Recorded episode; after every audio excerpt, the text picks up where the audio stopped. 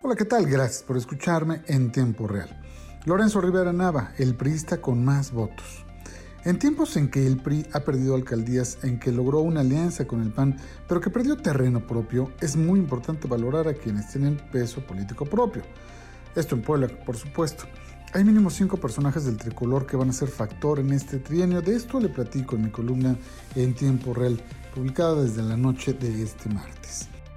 Blanca Alcala, quien logró la Diputación Plurinominal Federal, ha sido todo. Entre otros cargos ha desempeñado legislatura local, secretaria de Estado, alcaldesa, senadora y embajadora. Goza de excelentes relaciones en el prismo nacional y tiene el mejor posicionamiento entre priistas y ahora que jugaron con el PAN, logró simpatías muy interesantes que antes eran desconocidas. El número 2, Jorge Estefan Chida, el legislador Midas es fuente de acuerdos de altísimo nivel, guarda relaciones con Dios y con el diablo, y si de algo sabes de números, experimentado operador electoral, atinó cuando declinó la candidatura por su querida y muy trabajadora Mixteca. 3. Javier Cacique.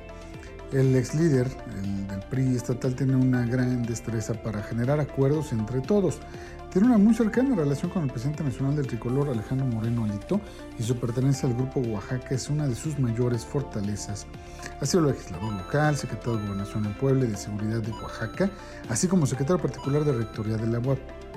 Cuarto, Isabel Merlo, secretaria del PRI, pertenece a una cultura del esfuerzo y del trabajo que brinda buenos resultados siempre en materia electoral y de alianzas. Y quinto, el candidato alcalde que más votos consiguió, pues es Lorenzo Rivera. Lorenzo heredó y aprendió a su papá, Lorenzo Rivera Sosa, habilidades políticas de negociación y hoy está a punto de mostrar cualidades de gestión y administración en el ayuntamiento de Chignahuapan.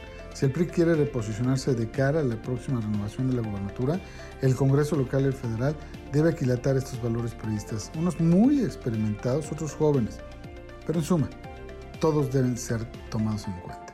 Lorenzo gobernará con habilidades aprendidas, las relaciones públicas que le son propias y un equipo competente. Tiene, tiene ya una idea clara para integrar su comité de entrega-recepción, dividido en cinco ejes, teniendo el de seguridad como el más importante. No le pierdan de vista, porque será factor PRI.